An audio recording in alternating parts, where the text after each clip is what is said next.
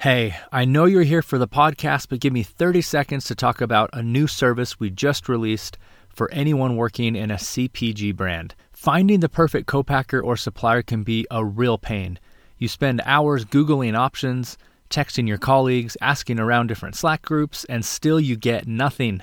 That's why we created Fiddle Connect Consulting, a done for you service that does all of the hard work of finding your dream co-packer or supplier. Best of all, it's 100% guaranteed, and you get three free months of Fiddle inventory operations software included. Interested? Just go to lp.fiddle.io forward slash FCC. That's lp.fiddle.io forward slash FCC. Now, on with the episode.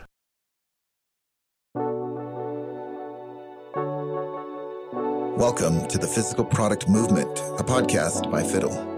We share stories of the world's most ambitious and exciting physical product brands to help you capitalize on the monumental change in how, why, and where consumers buy.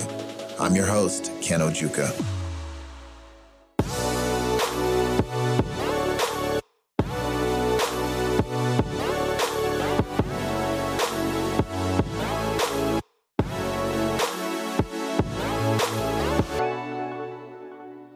In today's episode, we get to hear from Eric Diamond and David Miller from Central Kitchen, which boasts a shared kitchen and custom pods, co-packing and production facilities, warehousing, retail space, office, and distribution partnerships, all based out of Cleveland, Ohio. Since its inception almost nine years ago, they've helped hundreds of food and beverage brands get started from just an idea, including multi-million dollar brand Cleveland Kraut. They talk about what it takes to succeed as a new food and beverage brand, exciting trends in plant based foods, why they've chosen to not take on any outside funding, the growing popularity of ghost kitchens spurred by the COVID 19 pandemic, how to be true to yourself in business, and a new perspective on the great resignation and work life balance. I think this conversation with Eric, David, and Ken is really awesome, and I hope you enjoy it. All right, Eric, David, welcome uh, to the podcast. Thank you for joining me. How are you doing Thanks today? Doing well. Thanks for having us, Ken. Hey, I'm glad uh, we could connect and, and get on together. I'm really looking forward to hearing more about the, the central kitchen and, and the journey behind it. We'd like to kick off the podcast, though, with a quick quote, um, you know, something that inspires you. And, and I think both of you guys uh, have a quote. So let's hear them. Yeah. So mine is uh, if opportunity doesn't knock, then build the door and it kind of always reminds me of you know gives giving me permission to dream and not waiting for opportunities to come our way. You know we always talk about here at the central kitchen the quickest way to uh, to get a job is to build one yourself. And that kind of speaks to that quote. David what's I your like it. Yeah no i like that. Uh, this is david. My quote is from dr king and it was something he said a while ago. It said only in the darkness can you see the stars. And for me what it really reminds me of is that even in business when things get a little convoluted or darker personally in life it just reminds me that you know uh, that's when i'm supposed to look up and, and see my star power. Like that it's designed to make you stronger and better. You know i was just talking to someone yesterday kind of about that same thing. Like covid is as horrible as, as it, it has been it's actually been a blessing in some ways. I mean, it's a lot of individuals to kind of really focus on what does life mean, what does business mean. Relationships strengthened because we were around each other so much. I think we took things for granted before that now we don't. Like, hey, going outside or going to a movie, right? right? right. Yeah, I mean, for me, it's been you know like my kids' sporting events and stuff, and when that was canceled for a while, it's like, wow, I really do miss those, you know. So, need to make sure to to get there as as often as I can and, and be as present as I can with my kids and their activities. You know, That's, so yeah, yeah. Well, very cool, very cool. I know you guys are, are ready to go, and you know you've started us off by giving us some great motivational quotes. Let's hear just a little bit more about your individual backgrounds. So, David, do you want to go first? Tell us just a little bit about yourself. Yeah, sure. I currently serve as the role as the director of education and community organization or community outreach here at the Central Kitchen in Cleveland. Uh, my background, though, has been one of many different twists and turns. I, I grew up in Ashtabula, Ohio. Um, that's mm-hmm. like 50 miles outside of Cleveland to the east. And uh, I grew up in a city called Ashtabula, and there there weren't really a lot of opportunities. So as I came of age, I you know I went to university And I came back home, and long story short, I really found a liking to dealing with youth. So most of my background is in social services or youth development or nonprofit work. So just really working with the youth. And I was a counselor for a while. And then I really hated being around the kids while they were uh, on their way to prison or on their way to jail. So I wanted to kind of do something in lieu of that. And I actually started my own organization a while back. And the purpose was to provide a place of refuge for kids after school and give them a place to eat and be around mentors. And it was doing well until COVID. But then, you know, the opportunities presented, you know, Eric and I have a mutual background eh, together working and changing communities through entrepreneurship and community development. And he extended an opportunity for me to come out here on this team out here. And I've been out here for three years now loving every moment of it. And out here is uh, Cleveland. Cleveland. Uh, is that where you guys are based? Yes. Yeah. Yep. Yeah. Cleveland. Cool. Cool. All right. Um, what about Eric? Uh, I grew up in Cleveland, lifelong Clevelander. Went to school here at St. Ed's. Was our my high school. Go Eagles! We just won the state championship football. Nice, Shout out nice. to them. out to the Eagles. Um, and then you know I, I went to Baldwin Wallace, a local college, and then I, I, while I was there, I had started working in in a bank, U.S. Actually, back then it was Star Bank. It's now U.S. Bank, and didn't see myself being in banking at all. I actually thought I was probably going to go on to grad school and get a degree in a master's degree in English or fine arts and teach. But I ended up, you know, getting into banking and they offered me a job when I graduated and kind of spent the last next 20 years in banking, everything from private banking to commercial real estate banking. Uh, left that in around 2010, and there was an organization that was coming to Cleveland called ECDI, and they did loans to entrepreneurs who couldn't get bank funding. And I, I loved their mission and came aboard to open up their Cleveland market, and then took over. That Was one of their on the senior team, took over lending for the entire state of Ohio. Did that, and then left in 2015, which is around the time that Central Kitchen was really heating up and was heating up, but it wasn't able to, you know, pay anything. And so I took a job. I started a consulting company with my wife, and that's actually where I met David. We were doing some economic development work in Ashtabula, and then David and I kind of ran from there, and then kind of left all of that in 2017 to focus fully on Central Kitchen. Okay, awesome. So why don't we, you know, for the listener, let's let's tell them a little bit about what the the Central Kitchen is the services that you guys provide, the value you provide, and maybe some of the entrepreneurs that you're working with. Right. And then I want to go back and talk a little bit about the founding of it. But why don't you tell us what what it is and what you guys do? Right, right. So we have a central kitchen incubator, which is about a 4,000 square feet shared use kitchen. It's open 24 hours a day, seven days a week. And typically, what happens is we bring individuals into our education component, which David runs. We give them six weeks of training of what it means to be a food entrepreneur then they can start producing in our kitchen. We have an app. They just basically go in and they pick the hours they're going to be there, what equipment they need. They only pay for what they use.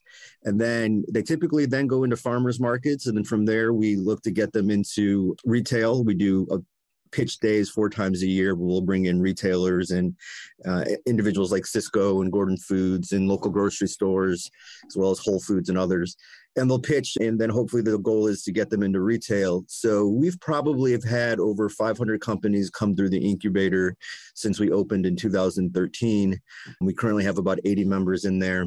Some of the big notable ones is cleveland kitchen which was formerly cleveland kraut. They started off in our incubator about six years ago. Now they're doing about 25 million dollars in sauerkraut sales. Uh, they're in sauerkraut uh, pickles and, and uh, salad dressing. So they're probably the biggest one to come out. We've had others like Chill Pop, um, Clark Pope. He does a line of Bloody Mary mixes and he does that uh, cocktails in, in pouches, which are pretty popular around here. That's basically on that side. And then as we were growing this in 2013, 14, 15, we realized that after about two years, something would happen. Either these companies wanted to move out into their own space, or they wanted to go the co manufacturing route where somebody made the product for them, or they went out of business. And so my business partner, Gordon Priemer, and I, we kind of sat down and said, how could we help those individuals that are leaving because they want their own space but are having a hard time getting funding or taking on a lot of debt to build out a space? Or how can we help on that co manufacturing side where the minimum orders are usually prohibitive to these growing entrepreneurs. So Right. we set out to buy uh, a building that we said we're going to use the same shared use model, just on a bigger scale. And in 2018, we purchased a 137,000 square foot building in Midtown Cleveland. We named it the Central Kitchen Food Hub. And here we have probably 20 some businesses that are utilizing it. We've got individual kitchen pods where it becomes their own kitchen. We have flex space where people like Cleveland Kraut are in about 30,000 square feet of the building. We do warehousing of cooler, freezer, dry storage. And then we have our own co-packing facility. So where we do minimum 500 cases and under, that's kind of our sweet spot for co-packing. And so we've been doing that since about 2020. We ended up buying the building in 18, but we leased it back to the previous owners and then we took it over January 1st of 2020. Got it. Got it. And, and who and who's like a good candidate to join the central kitchen? Like Yeah. what type of companies are you looking for? Yeah, so it's interesting. Down at the hub, mainly what the individuals that are utilizing our, our incubator are individuals that have an idea for a product that they'd like to sell into retail. So anything from hot sauces to vegan cheese spreads to salad dressings. And then we also have a uh, that's probably about 90% of the people at the incubator. The other 10% are either caterers or the kind of the ghost kitchen model, which has popped up during the pandemic, has been uh, growing over at there. And then if they become successful, they're a great candidate to move into this space, have more of their own facility, but still have shared use access of cooler freezers and docks and things like that. Anybody with an idea to start, I mean, we always say we start off with the idea phase and we can help all the way through the scale up, which is kind of why the classes were created to help individuals think through their idea before they spend a lot of money trying to develop a product that the market doesn't want. Yeah, and so we'll make sure to come back and talk about the classes and what people will, would learn uh, from attending those classes. But I wanted to maybe take a minute and talk about this ghost kitchen model that's cropped up during the pandemic. And I think it actually relates to some of the quotes that we started with early on, where there are opportunities even in the dark times or even when things are really hard. Do you mind just describing what a ghost kitchen is and why it's an attractive model for certain types of businesses? Yeah, I mean, I think what we were seeing during during the pandemic was a lot of you know the restaurants around here closed, and you had all these kind of wonderful chefs and people that had worked in the industry saying, "Now, what am I going to do?" And they kind of developed a menu that could be sold on Uber Eats or Grubhub, and they didn't need a brick and mortar to do it. So they would come into our kitchen, prepare the food, offer it for sale on the different delivery apps, and you know that's how they kind of survived during the pandemic others during the pandemic who had always wanted to be in food that I know I make really good fried chicken or seafood boils, but I can't afford a brick and mortar, so I've never did it. Now that more people are utilizing delivery apps, let me try it. And so it was a way for them to say, basically do um, market research with very little overhead. So they didn't have the overhead of, you know, electricity and brick and mortar. They would come in and just rent the kitchen out by the hour and they've been you know some of them have gone and been very successful others of them as the world opened back up went back into their own restaurants but i think you know we're seeing more and more people looking for i mean we at, at the food hub we've got six kitchen pods that we've built out and three of them are ghost kitchen concepts that are utilizing them Interesting. All right. So I said that we would go back to the founding, right? And I noticed that when you guys were were telling us a little bit about your background, I didn't see food or I didn't hear food in the background at all or running this type of business. So maybe tell us kind of how the opportunity opened up, what you guys were thinking at the time, and how Central Kitchen came to life. Sure. Squirter and I always joke we couldn't spell food when we started this. Um, in 2013, I was running ECDI and I had leased space at a 2800 Euclid, which is an office building. And that's how I met Gordon. He owned the building. And on the mm-hmm. very first floor of that building, there was a, a commercial kitchen that had been utilized by Cleveland State, a local college here. They utilized it as a commissary for catering events. And Okay. Cleveland State underwent a huge renovation of their campus a few years back. And they ended up moving that kitchen to their campus. And Gordon came to me and said, Hey, look, what do you think I should do with this kitchen? You know, I, I've got this awesome kitchen that Cleveland State's been utilizing for the last 10 years. and it was his daughter actually carolyn had just moved back from la and she was there and she said you know on the west coast these commercial shared use kitchens are incredibly popular maybe you should t- do that and I said, you know, mm-hmm. that's interesting because at ECDI, we're funding a lot of food businesses. And one of the challenges they're having is, you know, where am I going to produce this food? So Gordon and Carolyn spent about six months, you know, traveling around the country looking at these shared use models. And he came back and he said, you know, I've got this concept. Do you want to do you want to partner with me on this? And um, actually, at the time, ECDI was an investor, became an investor in it, and I managed the investment for him. And about two years in, we said, you know, we really got a tiger by the tail here. We'd done no marketing. We probably had 50, 30 to 40 members in the kitchen at that time. What we thought though was there was going to be a 90% of the people walking to the front door would have already been in business, but nearly 100% of them coming in just had an idea, which is why, in, yeah, which is why in 2014 we started the incubator course, which we'll talk about in a little bit. But in 2015, Gordon and I kind of sat down and we said, hey, why don't we buy everybody out, our other partners? We had two other partners in it.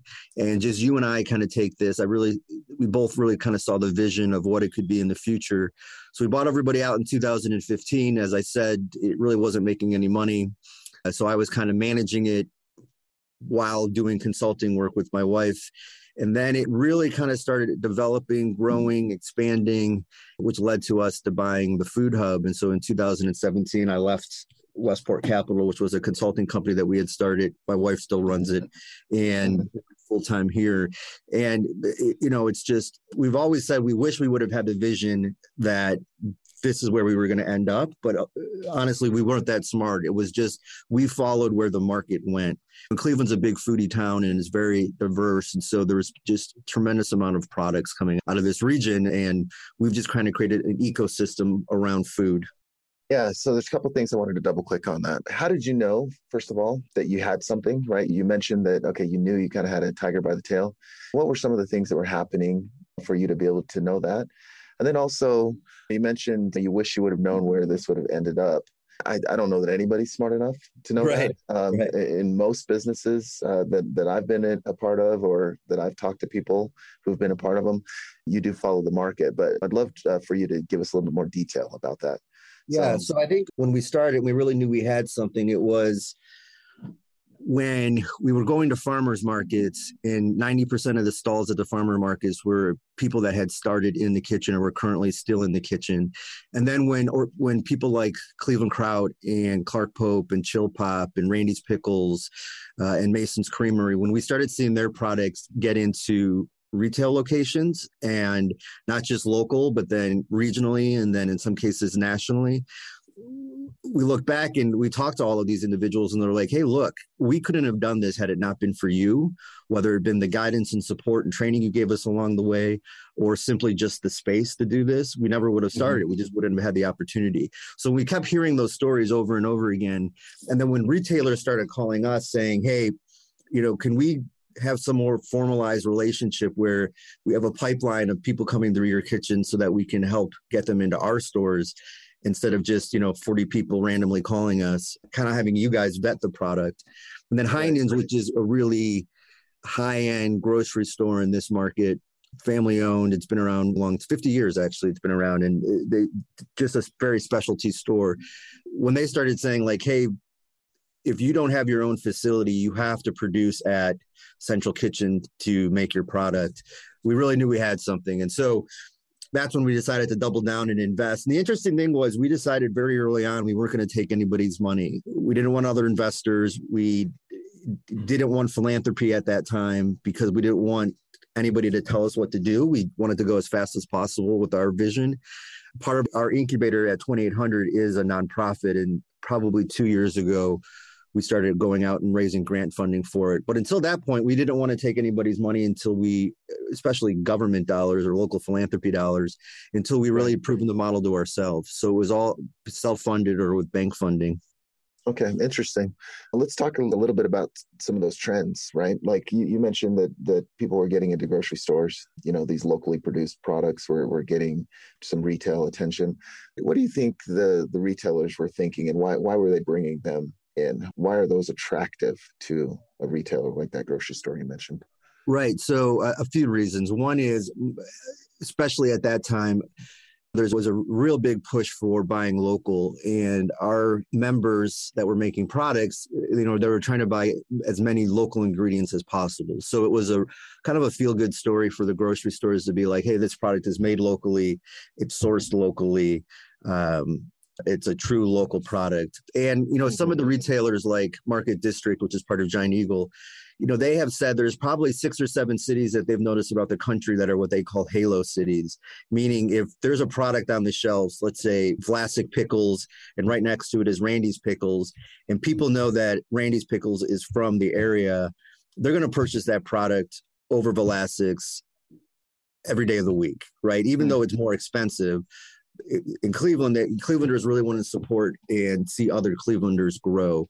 So they were kind of jumping on that trend. More even so, more recently over the last few years, you've really seen kind of a push into plant-based products, and grocery right. stores are really trying to figure out that model and you know give consumers what they're looking for. And plant-based has in, increased, and a lot of individuals in our kitchen have moved to, to be plant-based products. So it was a good pipeline for them of products to get into their retail locations. Got it. We definitely want to double click on the plant based trend, massive trend we're seeing, and it's affecting a lot of different industries. But I did want to hear a little bit more from from David about you know what attracted you to the Central Kitchen and why you came on board. Yeah, yeah, I was attracted by you know the energy. I'm dealing with back home in my background. I'm dealing with uh, young people who have a lot of energy, a lot of similar energy, right? Create ideas, and so when you move yourself into this place and you start seeing you know these adults that are really behaving like kids because their creativity is just off the chart. And so I just really wanted to be around the energy. And then I also knew with my background that there was a potential that I could help develop, whether it was the people or the businesses or help scale in any capacity.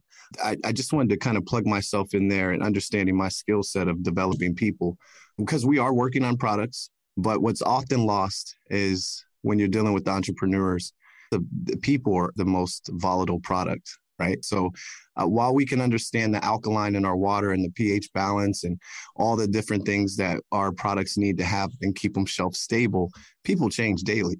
and so you always have to deal with people. And I, I, I, pride myself in, you know, trying to be patient and taking the, the positive approach to dealing with people. So that's really what attracted me.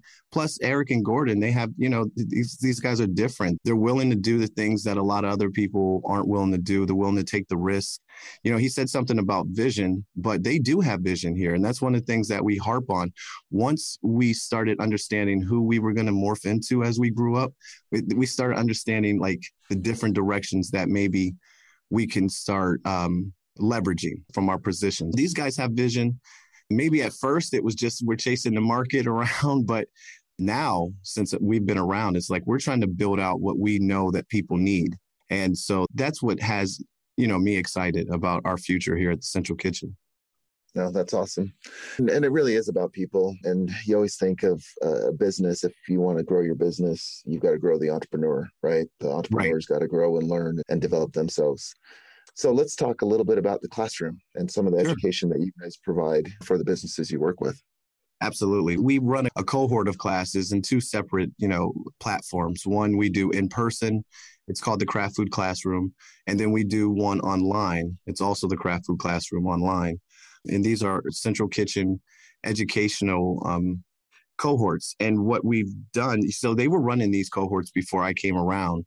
And what we've learned through this is that you've really brought these entrepreneurs into one room and you've created this atmosphere of just you know contagious energy right? Where people are like okay i can do this. Whenever fear or doubt creeps in it's like they have a model or they have someone next to them or maybe someone who has maybe gone in the form of alumni that they can look at and be like okay these challenges have been conquered before. I don't have to reinvent the wheel. I'm in the right place. I just have to dig in. And so that's really what we wanted to provide them.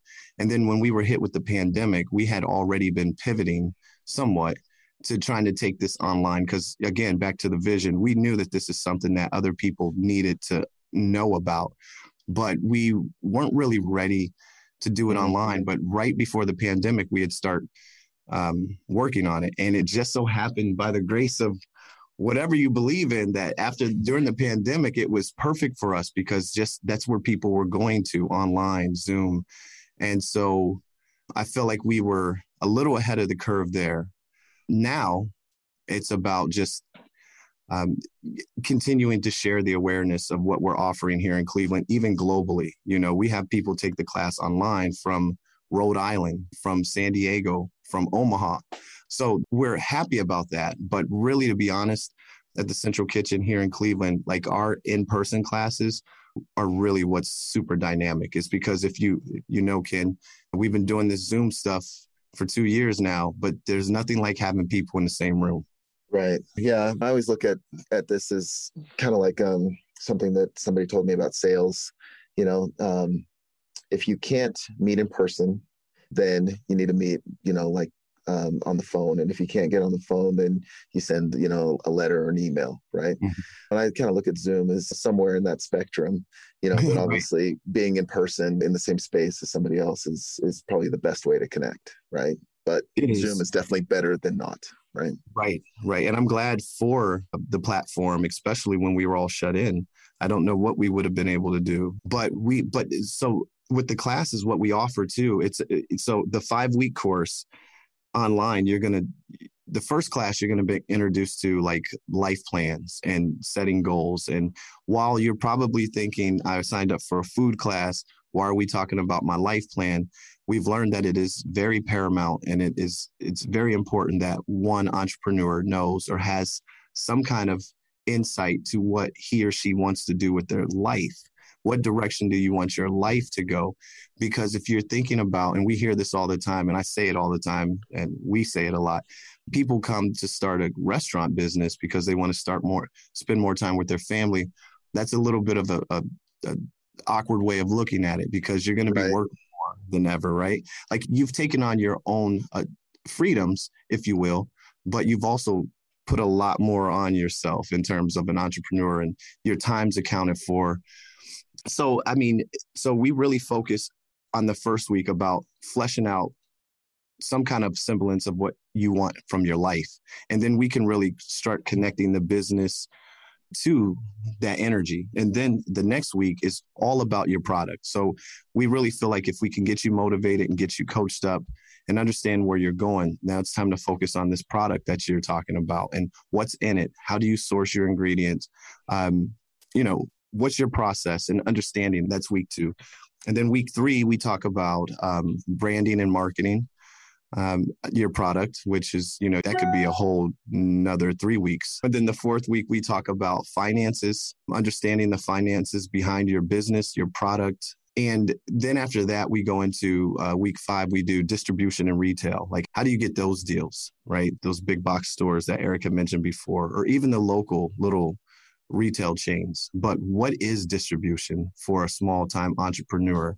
And when is the right time to scale or try to start having those kind of contract conversations with the distributors? So we we try to give them the way I look at the craft food classroom, Ken, it's like this. It's just the real general brushing. There's no real deep dives, but it's a general understanding on everything we think it you need to be a successful food startup in the Cleveland area. Got it. And I'm sure as you get into it, you tell stories and share experiences about how companies have been able to get through those different phases. You right. know, and and and I just really wanted to just double click on that point about just the community and being there with other people that have been through this that are in it right now right? Mm-hmm. Like, um, I just think that's inval- invaluable for an entrepreneur. Sometimes being an entrepreneur is just incredibly lonely. Yeah, um, and and you feel like you're the crazy one. You're the one that, right? You know, it's got something wrong with you you know right. and it's nice to be around other entrepreneurs and you and gives you that sense of hey wait a minute i can do this you know yeah you hit the nail right on the head i couldn't say it any better and that's essentially what we see a lot of times and really with our surveys and everything one of the reasons on top of the i think we got some cool staff and i think they got a cool guy that leads the craft food classroom but beyond that it's the fact that what you just said it's the culture it's the community. That's what they kind of find themselves attracted to. And it should be noted that once the class is over that doesn't end for them. We're really big on having a class ambassador and keeping that energy alive in different platforms, whether it's on Skype or Facebook. What can we do through the different social media channels to support one another? And then they take that same energy into the co working space or to the uh, incubator kitchen at 2800 in Euclid and then they kind of share that same i mean you you can go on and on from purchasing power per pallet to however they choose to come together to make their challenges a bit easier. We, we're seeing that in those communities. And then we just pay attention. I, a lot of times i say we just put them in the room and get out the way because that's when the magic happens. Right right um, well, that's that's great. So, if somebody was interested in in, in getting involved with the education uh, component of this, or just getting involved with the Cleveland Kitchen, what's the best way to to uh, get a hold of you guys? Well, the best way is our website, which mm-hmm. is uh, the central dot kitchen. And when you go to the central dot kitchen, you'll see it's like a what we say a menu of options right? You can go to the um, accelerator you can check out the classrooms and so from there you'll be able to kind of choose your own adventure. And then you there's also contact information on the website if you want to talk to either eric or myself or any other of the staff here at the central kitchen. So again that's uh, www.thecentral.kitchen Okay, got it. And uh, do you need to be in the Cleveland area to to participate? You know, obviously, if you're you know renting out a kitchen space or any type of space uh, from you guys, you know, you'd want to be in that area. But what about the education component? Do you have people from different places uh, throughout the world? Yes, we do, and that's the beauty of it, Ken, is that you could be in your bathroom and take this class and you can retain the information you don't have to be here and that's what we wanted to do we wanted to make it accessible and in doing so you could take it from wherever. If you're interested in just kind of going straight to the classroom, it's www.classroom.thecentral.kitchen. www.classroom.thecentral.kitchen. And that will take you right to um, the page where you can check out our classes. And we do offer one off classes too. So if you don't want to pay for the five week experience, you can purchase the classes or you can purchase some of our one-off classes individually or a la carte, if you will. Yeah, so we put a bookmark on the the plant-based trends, you know, okay. and, one, and so I wanted to make sure to come back to that. What are you guys seeing, and what are some of the opportunities that you guys see in plant-based food right now? We're seeing massive opportunity with the plant-based, just mainly because consumers are asking for it and it's either because of of health reasons or sustainability reasons are really kind of the main two drivers of it.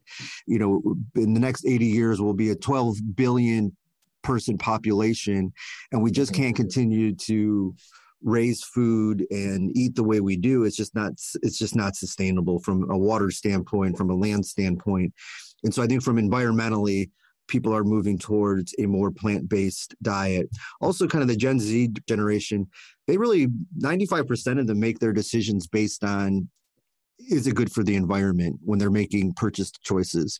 And then other people are looking at it from a health standpoint. So it's really right now the wild wild west of plant based. I was just at a conference in New York last week, and over the last two years, there's been tremendous innovation in you know plant based seafood and plant based eggs and plant based chicken, uh, and the technologies that are coming out around it.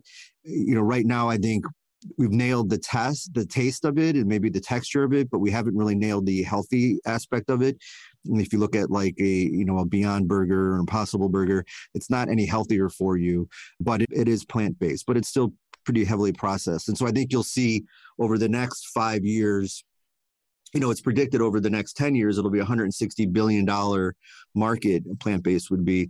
I think you'll start seeing more food that is also healthy and plant based. And so we've really seen a lot of people coming through our incubator that are focusing on plant based, focusing on fermentation, which is very popular right now for the health aspects of it. So maybe let's land the plane a little bit. What kind of products, you know, do you think? Is it kind of the whole spectrum of products or, you know, what kind of products do you think, you know, there are opportunities to kind of take it and run with it at this time? Right. So I think it's really kind of around proteins. If you look at kind of when we've in the past over like the last five years when you talked about plant-based products, it's mainly been soy it's mainly been wheat. You know, soy is not uh, all that wonderful for you. So you've been seeing more innovations around pea proteins, algae uh, being used in plant based products, science being used in plant based products. And so right now, plant based meat has increased 40% since 2019. Plant based chicken has increased almost 50% since 2019. And actually, COVID really helped spur plant based products. People were spending more time eating at home and thinking about health and thinking about where their food comes from. Grocery stores were out of chicken and meat, and people started being scared like, what does this mean for the supply chain? And so they started trying these plant-based products and realizing they really like it. You know, 64% of the population now kind of refers to themselves as flexitarian, where they'll still eat meat, but they try a couple days a week at least. They go meatless and, and utilize, you know, kind of plant-based counterparts. So I think you'll continue to see products like that. I think you'll start to see more products kind of in the seafood realm and in that egg realm, as well as, I mean, 15% of the milk consumed right now is plant based when you're buying at the retailers. And when you look at kind of the full market of like colleges and hospitals and K through 12 institutions, 50% of the milk consumed is plant based. So it's really, hmm. you know, it's catching on. Yeah, I, I started actually paying attention to plant based when when my son, who's 13 years old, I noticed that he was like just really enjoying some of these plant-based like burgers and you know just just foods where he typically you know he just wants the best burger possible right, right. and and he's hungry he's a growing kid and so he's constantly chowing down but you know he'll prefer one of these plant-based burgers instead sometimes which you know that kind of made me think okay i think they've kind of nailed it on the taste and yeah you know, texture and and this is actually pretty close to you know a, a, typical burger and in some ways better you know? Yeah you know we um, we we eat a lot of vegan because we have our 12 year old has severe food allergies and so it's it's easier just to eat vegan. And you know he's never really kind of had some of like you know the junk food like the you know the uncrustables which all of his friends eat at lunch he he always jokes that i eat like a 40 year old man. I take out my salad and my balsamic vinegar and they're chowing down on uncrustables and i've never had one of those. Um, but you know we always he hardly he can hardly ever get sick. I mean he's he's incredibly healthy. And for him it's just it's mainstream for him. Eating plant-based stuff is because it's it's determined by the fact that he can't eat a lot of other things because of his allergies. So for us, you know, having more plant-based options available for him is awesome. He he's been eating these hot dogs from Field Roast out of Chicago, and he thinks they're the best hot dogs he's ever eaten. And for us, we look at it, and it, that's a product that's not heavily processed and is based on, on that kind of pea protein. And I'm happy. So our family has kind of adopted it, and I think the younger generations are adopting it faster, just because again of sustainability. Yeah, so from a, a, business standpoint, you know, you just see space in the market for, you know, lots of these food entrepreneurs to come in and kind of fill the void. Is that yeah. what you were saying earlier? Yeah, I think for us, you know, we've been very interested in kind of the plant-based trends since 2017, 18. And we were fortunate enough in 2000, late 2019, I guess it was uh, mid 2019, we got a grant from the Fund for Economic Future local philanthropy around here that provided us a grant to do a feasibility study on what it would look like to have an all plant-based accelerator here in in Cleveland. It, it came out in February of 2020. The report was published and it came very favorably. And so we kind of convened this meeting of individuals from Nestle's and Smuckers and local philanthropy and the city and the county for March of 2020. And then we know what happened. That got put on hold. In the last few months, you know, we've had an opportunity to kind of bring it back to life you know, the city of Cleveland and the county, Cuyahoga County, where we're located, just received, you know, combined a billion dollars from the Build Back Better program under the Biden administration. And they're looking for projects to invest in. And so they contacted us and said, hey, why don't you dust off that business plan? So right now we're going through kind of architectural renderings and we hired a, a consultant to write the business plan for us. And we really think probably mid 2022, uh, we'll be breaking ground on a new building, a 20,000 square foot building, which would be dedicated to bringing in companies from across the country into Cleveland to work with scientists, food scientists, and chefs to create their plant-based products. And then we'd be able to produce their products for them in our co-manufacturing facility in that building which will be all plant-based. Nothing but plant-based products will ever have touched it so we're excited about that you know investing in these companies. Again it's a wide open space it's a growing space and if we can make cleveland kind of a destination. The craft food classroom is a comprehensive and in-depth five-part online go at your own pace course that will provide everything needed to build a thriving food business.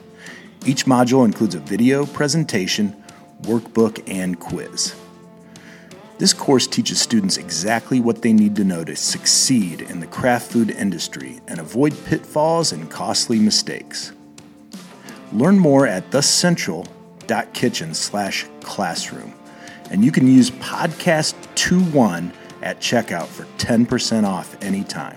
Again, that code is podcast21 for 10% off. For creation of plant based products, we're all for that. Yeah, exciting times. Yeah. Well, that's great. I appreciate you guys uh, coming on. I wanted to switch gears just real quick to the quick fire round and then wrap things up. Since we have two people, why don't you guys just each answer with the first thing that comes to mind? So, first question What's one tool or resource uh, that you find invaluable? For me, it's HubSpot. we live in HubSpot here at the Hub from tracking. You know, we have so many different business lines that we utilize from our media side to our co-packing side to our incubator side to our accelerator side. We live in HubSpot and w- with the team kind of spread all over and we work virtually sometimes a few days a week. Having HubSpot be our go-to resource is has been invaluable. We moved to that probably about two years ago and it's been great. What's uh, one book that has helped you the most in your career that you could recommend to the audience? Oh, interesting. I read so many books. Right now I'm reading an awesome book called Shucked. It's about a woman who, you know, spent her life in kind of corporate and decided she wanted a, to change and she became an oyster farmer. And so I I looked at that it's like again, people recreating themselves in this time it, it just felt it felt needed. I also read a lot of books about businesses. So you know, right. I, I, just finished a book called Bitter Brew about, you know, the Anheuser Busch family. I can't, I guess I can't point to one book, but just a lot of them. And then there's a great, actually, I, I take that back. There's a great book that just came out, like just came out that I think people should read. It's called Permission to Glow, and it's written by a gentleman by the name of Kristoffer Carter. He is a life coach, uh, master meditator goes into organizations like apple and helps them create meditation programs. But he just wrote a, just a very compelling book about allowing people to you know to grow into the person that they should be instead of kind of taking all the negative energy. And i really recommend that book. I finished that book a few weeks ago and it's it's excellent. Permission to glow or to grow? Glow g-l-o-w g-l-o-w okay Cool. What's uh, one piece of advice that you'd give to your 21 year old self? Don't take yourself so seriously. You know, I think especially when I was 21, um, coming up in banking, I had a very distinct way of how I was going to live my life and kind of always kind of been very, very determined about my next step, my next step, my next step. And as I got older and I realized like, you know what the corporate world really isn't for me like i don't make a great employee. I mean i made a lot of money in banking and had a great successful career but it was really unfulfilling and i said i want to spend the rest of my career building something. I knew i wanted to be an entrepreneur. And so when this opportunity came up with central kitchen it fit into everything that i wanted. I mean, it fit into growing something it fit into helping the community of cleveland where i grew up and, and just adore. And it also allowed me to be creative again. I, you know, in school, studying English and reading a lot, eh, and was very creative, but had put that aside to be in the corporate world. So, don't take yourself so seriously. You know, life has many different paths that you can take, and it's more important about being happy. You know, my one of my, one of my boys is 20, and um, he's finishing up his school at Ohio University in, in film. But this is a kid that came to me when he was 16 is like, I don't know if I want to go to college, dad. I mean, I just don't, uh. I don't know what I want to do. Uh, maybe I just want to be an electrician like grandpa was. And I'm like, hey, grandpa made a hell of a lot of money. So go be an electrician if that's what's going to make you happy. And then he decided, I'm going to try out college. And if I'm going to do it, I'm going to do something fun like film. He's always been really into films and he loves it. You know, he's got an internship next year out at MGM and I'm super proud of him. And my other boy, my oldest boy, he was always wanted to be an English professor. And so he is, you know, he graduated, he's a bright kid, graduated Ohio State when he was 19 and went on to get his PhD at UCLA and, and he's teaching now. And so uh, we've always encouraged our kids, like, do what makes you, you know, be true to yourself and do what makes you happy.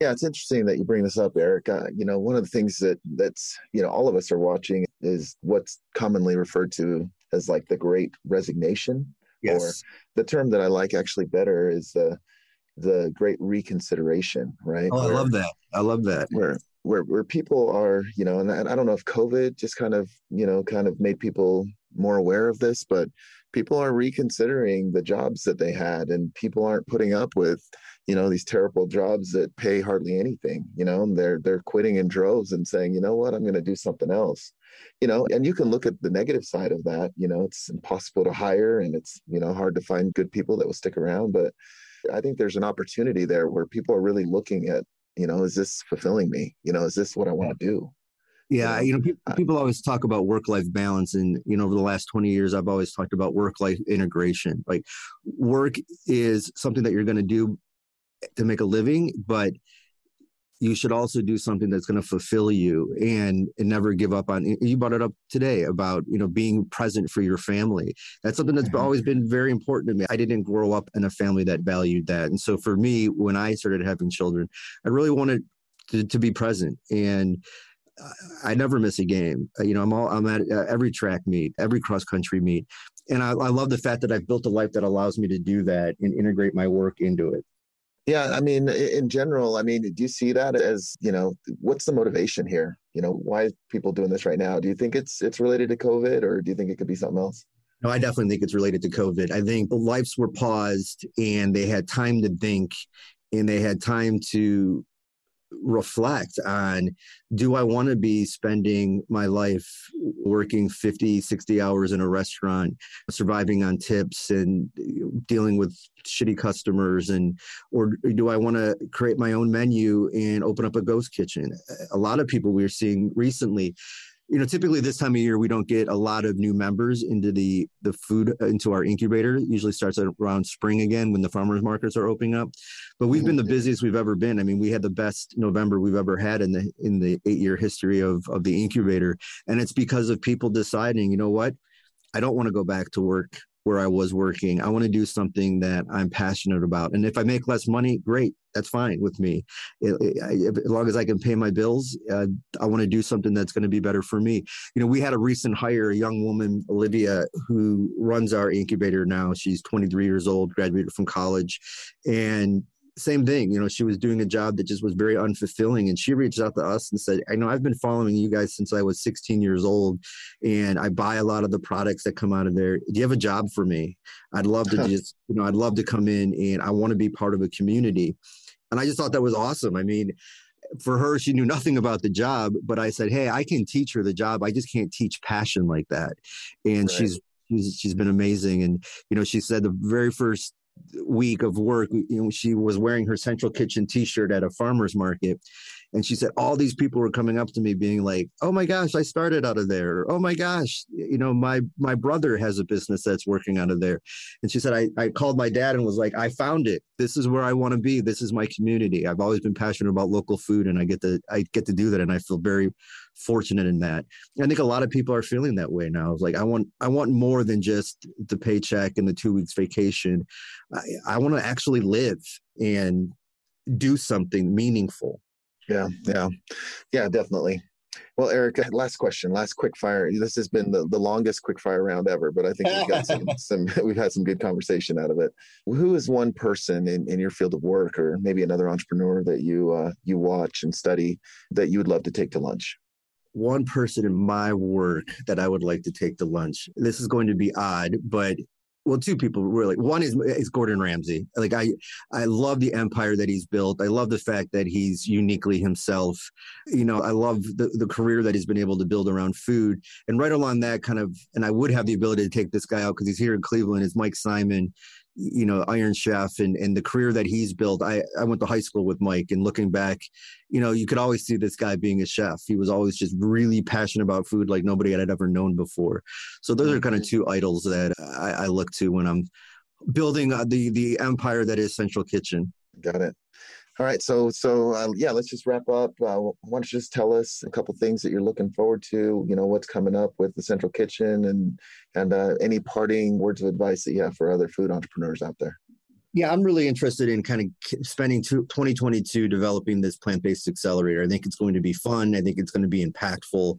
I think it's going to leave a legacy, and that's kind of everything that I do.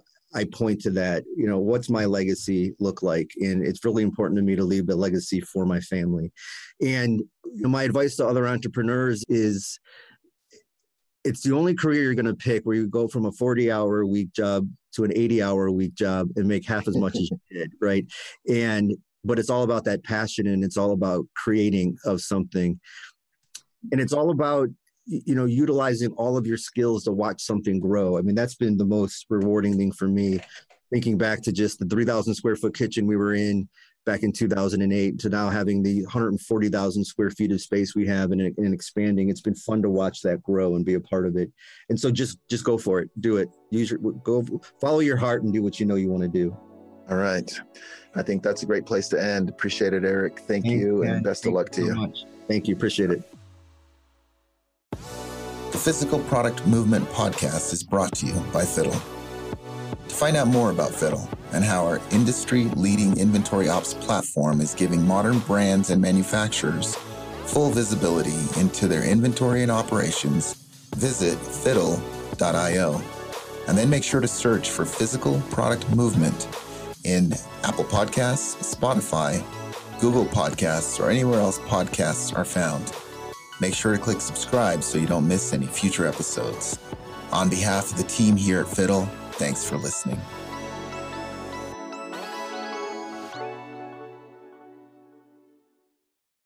Real quick before this episode starts, I want to ask you are you still using spreadsheets to manage your inventory, suppliers, co-packers, and production? Unless you're a wizard with cells and formulas, you can only grow so much with spreadsheets. When you're selling on your website, in retail stores, in online marketplaces, and more, it gets hard to track your inventory levels. Stockouts become a regular occurrence, and fulfilling orders keeps you awake at night. Use Fiddle instead. Our software is built to help CPG businesses like yours scale more easily with constant insight into your inventory and production at all levels. Go to fiddle.io to learn more and schedule a personalized demo.